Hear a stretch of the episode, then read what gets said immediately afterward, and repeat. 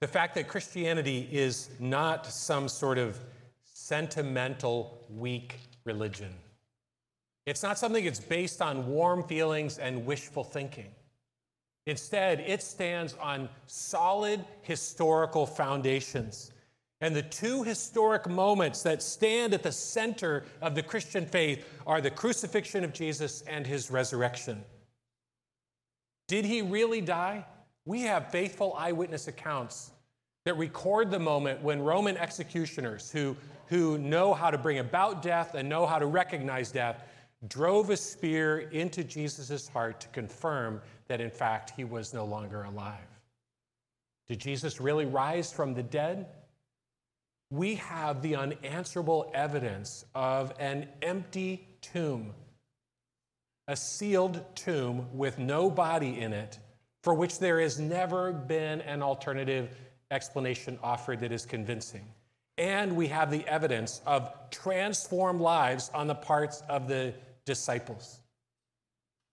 Overnight, literally overnight, they were transformed from a group of fearful mourners to a group of joyful and bold witnesses and worshipers.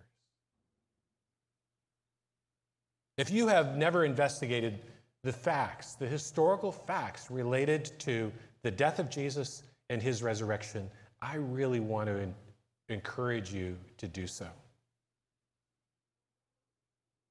So, having said that, though, let me just pause.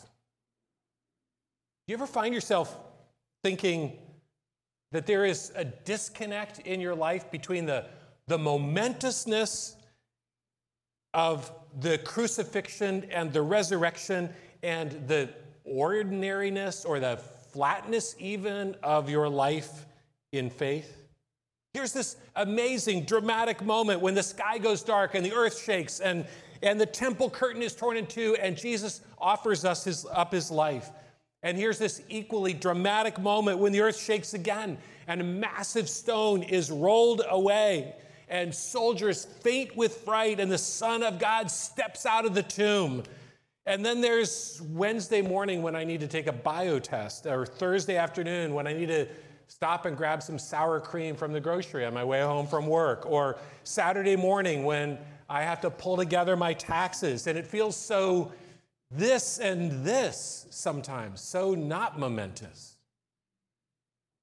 Is that ever your experience? I was reviewing the, the, the lyrics of Crowned with Many Crowns as I was thinking about starting off my sermon. And these lines just kind of popped into my head as I was thinking about the, the the disconnect that sometimes I can feel, that sometimes we can feel as followers of Christ. Plod through another day of life upon this earth. How uninspiring is my life between my death and birth. Sometimes I am so bored with all I once adored. And if I'm honest with myself, sometimes with you, my Lord. Does that resonate with you at all? That sort of, isn't there supposed to be something more feeling? Well, for the past couple of months, we have been walking through Paul's letter to the Philippian church. We come today to two short verses that I believe are the antidote to a less than vibrant Christian life. So let's look at them. Philippians chapter 3, verses 10 and 11. All I want, Paul writes, is to know Christ and to experience the power of his resurrection to share in his sufferings and become like him in his death, in the hope that I myself will be raised from death to life. So, if you've been walking through this series with us, you know that this portion, the portion that comes just before this, which we looked at last Sunday, is where Paul spells out what he sees as the single defining reality of the Christian life. It's not about trying to be good.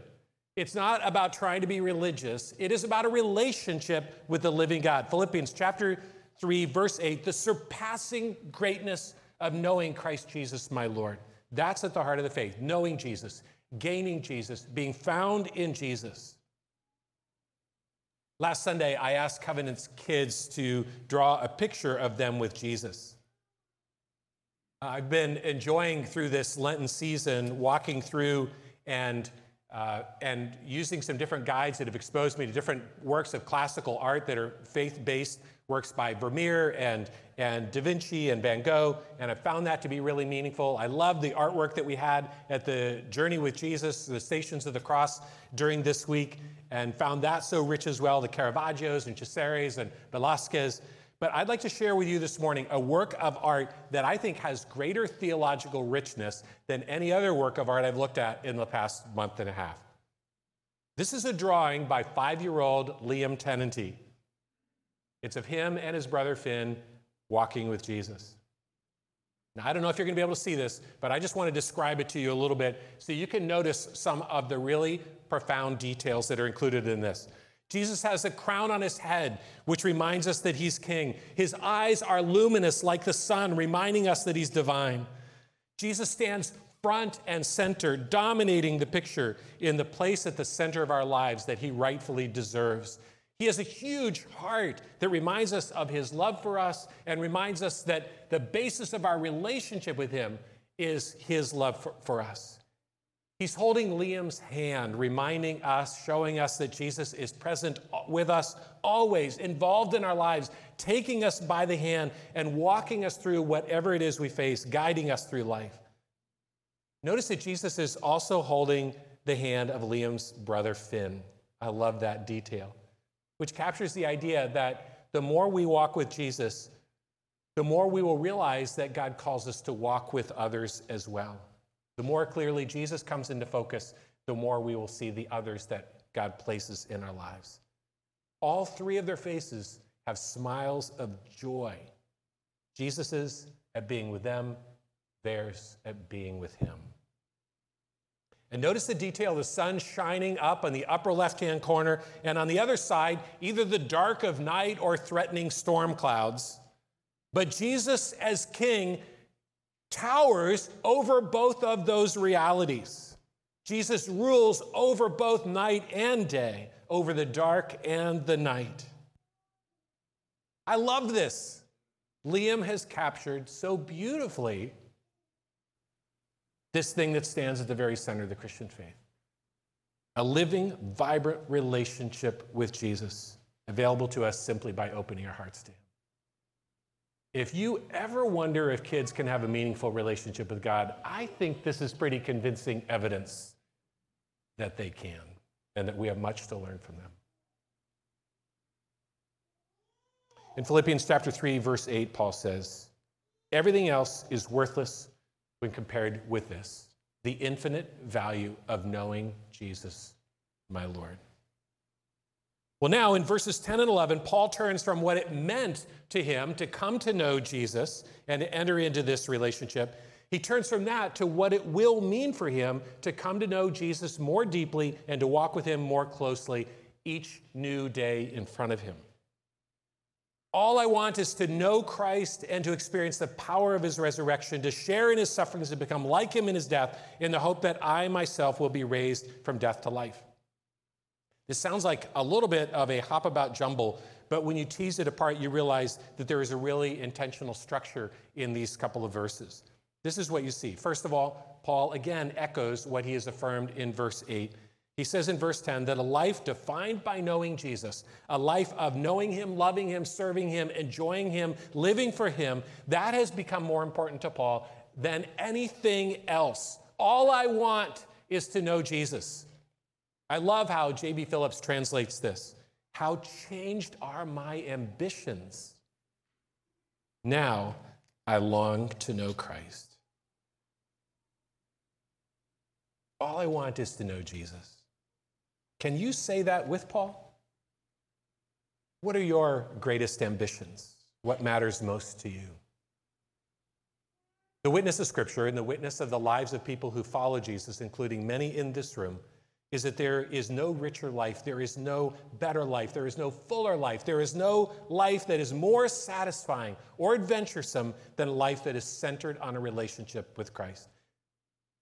And the reason is because that's what we were made for, isn't it? All I want is to know Jesus, Paul says. And here's what that will mean for me as I live out my faith day by day. Four phrases The first two have to do with life lived each day to experience the power of the resurrection and to share in Jesus' sufferings. And the other have to do with, the, with life on that day, on that final consummating day, to become like him in death, in the hope that I myself will be raised from death to life. So let's dig in here more closely. What does it mean to experience the power of his resurrection and to share in his sufferings? One of the really revolutionary doctrines coming out of the Reformation, a rediscovery of what scriptures teach, was the idea that our status with God, our relationship with God, is not something that hangs on our efforts to be good. Instead, it is the result of what Jesus has done, what he has accomplished for us, it is the result of his death on the cross by which he forgives us and reconciles us to God. That's exactly what the verse right before this one says in Philippians chapter 3 verse 9, I become righteous through faith in Christ. Well, it would be tempting for us to read verses 10 and 11 about sharing in Christ's suffering and sharing in his rising from the dead, to see that as just being about our status in God's sight. As, for instance, Paul talks about in Ephesians chapter 2, verse 6, he raised us from dead along with Christ and uh, from the dead along with Christ and seated us with him in the heavenly realms because we are united with Christ Jesus. That is absolutely true and right and important and freeing and powerful that God sees us through the perfect love and the perfect sacrifice of Jesus, his son. Sinful though we are because of our faith, we stand before God and we are welcomed into his presence as though we are just, as though we are righteous, as though we had never done wrong. But true and glorious as that is, Paul is talking here about something more than that. You sense it when you read these words to experience the power of the resurrection, to share in his sufferings. He's not just talking about the way God sees us, he's talking about the way we live for God. Sometimes in evangelical Christianity, we can separate those two things apart. But biblically, those two things can never be separated what we believe and how we live, our standing in God's sight, and the manner in which we live out our faith.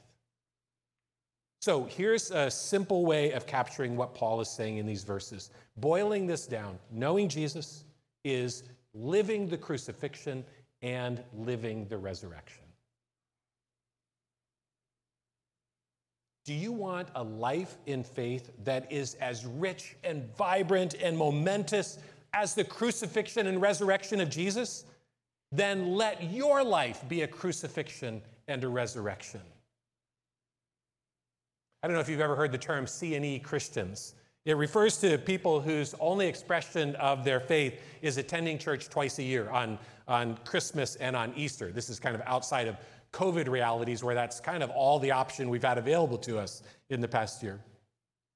But sometimes that kind of a bare minimum life of faith, I think, comes from a misunderstanding of what the Bible teaches us about what is meant to be the relationship between our faith and our life. Well, since Jesus already did everything for me, I guess there's not really anything left for me to do but just kind of wait around until I get to go be with him. But Paul calls us in this passage not to be C and E Christians, but to be C and R Christians. Crucifixion and resurrection Christians. Men and women and young people and children, like many of you are, whose lives reflect the two defining moments of Jesus' redemptive work his dying and his rising. So let's explore more specifically what this means. What does it mean to experience the power of his resurrection. The power of the resurrection is nothing less than the life giving power of God available to us. The same power that God put on display when he raised Jesus from the dead is available to us as God puts on display the new life that he has brought about in us as followers of Christ. One of the places that Paul tells us that we can expect to see that power at work in us is in our growing spiritual maturity. Once we enter into this relationship with Christ, then our growth in spiritual maturity is a result of our accessing this resurrection power. Philippians chapter 1 verse 6. In all of my prayers for you, I always pray with joy because of your partnership in the gospel from the first day up until now, being confident of this that who he who began a good work in you, he will carry it through to completion in the day of Christ Jesus. And this is my prayer that your love may abound more and more in knowledge and depth of insight, that you may be able to discern what is best and may be pure and blameless for the day of Christ, that you may be filled with the fruit of righteousness that comes through Christ Jesus to the glory and praise of God. Our spiritual progress, our growing in love, growing in spiritual insight, growing in purity, growing in fruitfulness, growing in Christ-likeness those are all evidences of the resurrection power at work in us. All of these citizenship virtues that we've been talking about as we walk through the book of Philippians, these qualities that are meant to characterize us as citizens of that other realm, citizens of heaven, qualities like peace and joy and contentment and love and unity and humility. None of those things are things that we are capable of bringing about in ourselves through our own effort. Those are all God's doing by His power if we cooperate. I love this amazing passage in Philippians chapter 2, verse 13. Yes, it is God who is working in you. He helps you want to do what pleases Him, and He gives you the power to do it. That's resurrection power. You know, our, our houses have power coursing through them. Electrical cords run through our walls from floor to ceiling. So, what do we need to do to get access to that power? Well, get plugged into it and stay plugged into it. A couple, a couple of weeks ago, I was in our family room and I went to turn on a light. I clicked the switch, no light. So I clicked it a few more times, still no light. So I kept clicking it as though that was going to make a difference. Still no light. So finally, I got up. I went into the cupboard where we keep our lights, pulled out the little uh, step ladder we've got, climbed up and pulled some out, went back and traded out the light bulb, clicked the light, no light. Clicked it a few more times, still no light. So I thought maybe I should plug it in. yeah, I discovered it was unplugged. Plugged it in? Huh, what do you know? Light. The way that we experience the resurrection power of Jesus is to get plugged in and to stay plugged in. Time in prayer, in scripture, in worship, to connect with God at the start and at the end of every day. Conversation with God all throughout each day. Connecting with other followers of Jesus on a regular basis each day and each week. Time with the saints of old. Time in the spiritual classics time in quiet, time in creation, time in silence, time in the presence of God. That's how we live the resurrection, getting plugged in each day and staying plugged in throughout each day. That is the basis of our transformation. Okay, so what about this business of living the crucifixion? What does this mean for us to share in Christ's suffering? Do we uh, do I have to? I mean, couldn't this be one of those things where it's like, okay, take a choice. Which would you prefer? Sharing in resurrection power or sharing in Christ's suffering? You get to pick. Unfortunately, we don't get to choose which version of the Christian life will be ours. The way that this sentence is constructed, it's really clear that Paul is meaning to communicate that knowing Jesus entails both of these realities. So, what does this mean, sharing in Christ's sufferings? Well, I think it's helpful for us to pause and think about what his sufferings were. Certainly, his death on the cross and the painful treatment that he received leading up to that. But the sufferings of Jesus that Paul has in mind included that, but were also much wider than that. His sufferings had to do with every part of his experience of human life in a fallen world, from the beginning of the incarnation. I think that's what Paul is meaning to suggest in Philippians chapter 2, verses 6 to 8. Think about the sufferings that were connected to each part of Jesus' descent from heaven to earth, from earth to the cross, and from the cross to the grave. Christ Jesus, being in very nature God, did not consider equality with God something to be held on to or grasped or insisted upon or used to his own advantage. Rather, he made himself nothing, taking on the very nature of a servant, being made in human likeness. And being found in appearance as a man, he humbled himself still further by becoming obedient to death, even death on a cross. I think all of that is meant to be understood as the experience of Christ's suffering. So, if experiencing the power of the resurrection means plugging in and staying plugged in, what does it mean to share in Christ's sufferings? The word sharing in means that we participate in it, that it's our experience together with Jesus in some way. Think about the D Day invasion on the beaches of Normandy. Who suffered those losses and who won that victory? Well, in, in some ways, you could say the losses were suffered by, the victory was won by those 4,400 soldiers who gave their lives on D Day. But over 150,000 other soldiers landed with them and stood by their sides. And thousands more flew planes and gliders and sailed ships and landing crafts and, and drove trucks and trains and shuttled supplies and, and were at the helm of the communication lines. And millions more stood behind them in a massive supply line to make this invasion possible.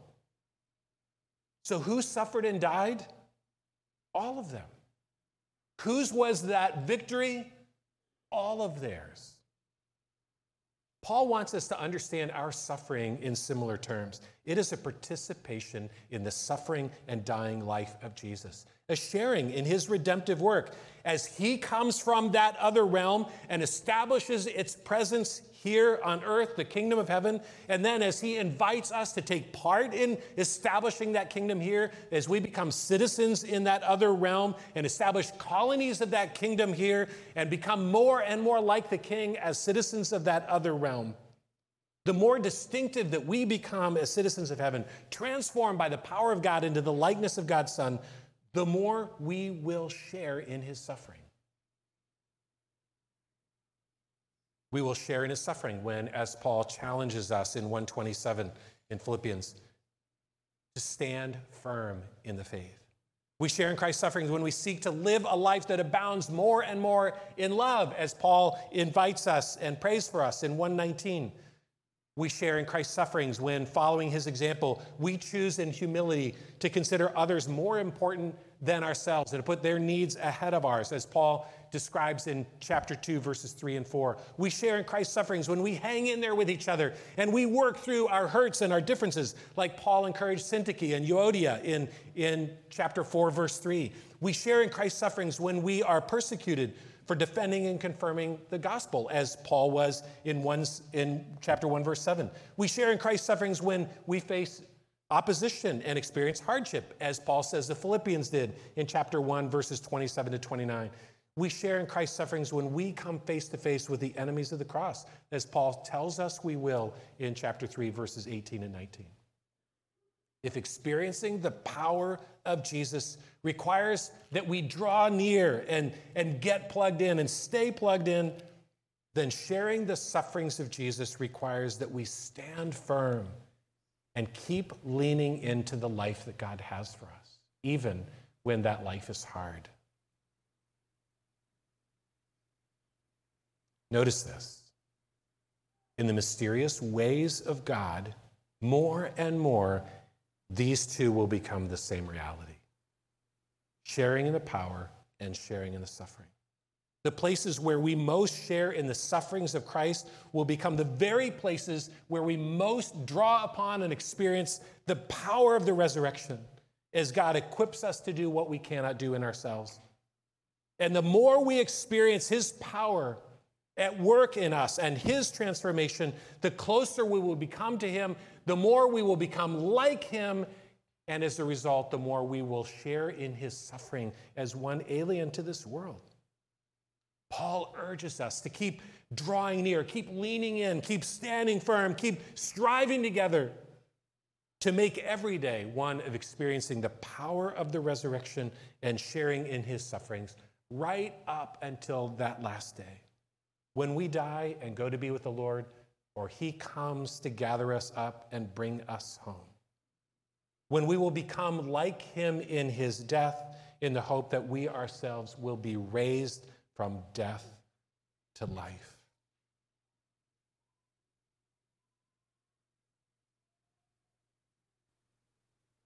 Knowing Christ,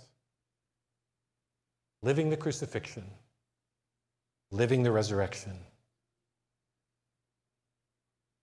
experiencing the power of the resurrection, sharing in the sufferings of Christ as we eagerly await our Savior. What does that look like in really practical terms? Trudy Horner has been part of our congregation for years. Many of you know her well. Listen as she describes her experience of living the crucifixion and living the resurrection. Her experience of knowing Jesus.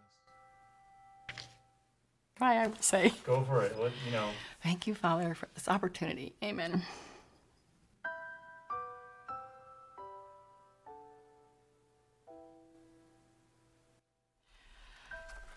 Good morning. I'm so glad to see you. Rather, I'm glad to be seen. My name is Trudy Horner. I'm a wife, mother, grandmother, and a Purdue retiree. Over the last 40 years, my husband, Carl, and I have struggled with some family relationships and occasional personal financial issues, but nothing major. We were always blessed and strengthened in our faith by trusting God. But the real challenge came in my life on how to face suffering head on in 2014. I was diagnosed with multiple myeloma cancer and had bone marrow transplant not long after that. Amid countless appointments, tests, and an array of daily medicines and blood work, my faith came into play like never before.